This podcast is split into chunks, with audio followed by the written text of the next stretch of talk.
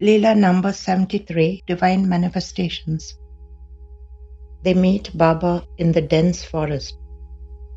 Kesi Pant and Renuka, his wife, resided in Pune.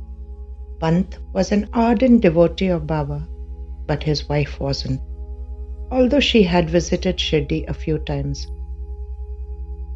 Their paternal families resided in Bakshi Ki Talab, a suburb of Lucknow. Once, he and his wife went to visit their family and reached Lucknow late at night. It was very dark when they boarded the bus to Bakshi Ki Talab. They were so engrossed in conversing with each other that they missed their stop. They asked the conductor when the stop would come, and he told them that they had already passed the stop some time ago. At that time, the bus was traversing through dense forest. They requested the conductor to stop the bus and got down. Pant and Renuka had heard how travellers were looted and killed by dacoits who lived in the forest. They had to walk back about 5 miles to get to their destination with their baggage. As there was no other choice, they walked slowly back alone, and it was frightening.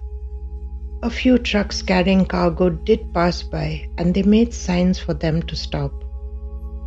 But the drivers probably thought that they were dacoits and sped away.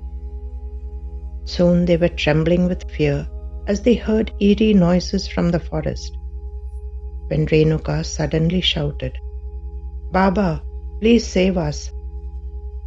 At that moment, they saw a rickshaw approaching them. They begged him to take them home. The driver readily agreed when he heard where they wished to go. He told them he was returning to Bakshi Ki Talab after delivering some goods but had got delayed. Quickly they sat in the rickshaw and it proceeded. On the way they met an old bearded sadhu and asked him to join them, as he was going in the same direction. He agreed at first, but when he saw the couple sitting in a cramped position along with their baggage, he refused. He told the driver that he would walk, as he didn't wish to trouble the couple. Finally, they reached home. Pant's parents were surprised to see them arrive at such a late time. As Pant related what had happened, he realized the wonderful Leela was Baba's doing, and Baba had appeared before them in the form of the sadhu, and Pant had failed to recognize him, and thus lost an opportunity of touching his feet. After meeting their family, Renuka and Pant returned to their home in Pune.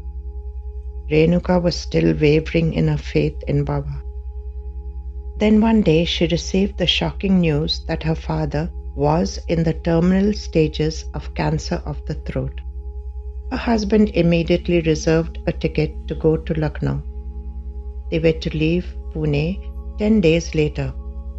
During this time, Renuka took the photograph of her father and applied Udi to it.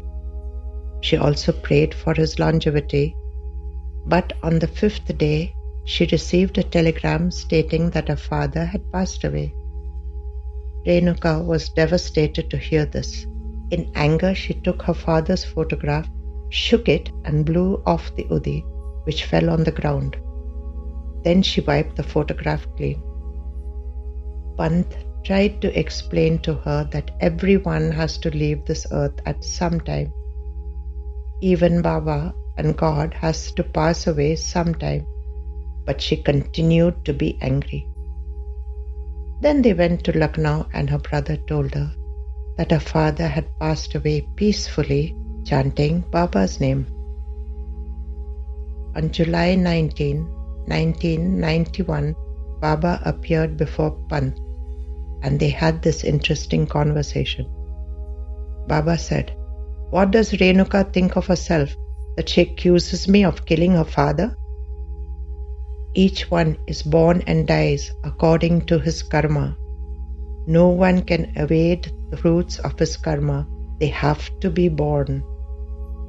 The only help I can render is to decrease the intensity of the pain and suffering of that person.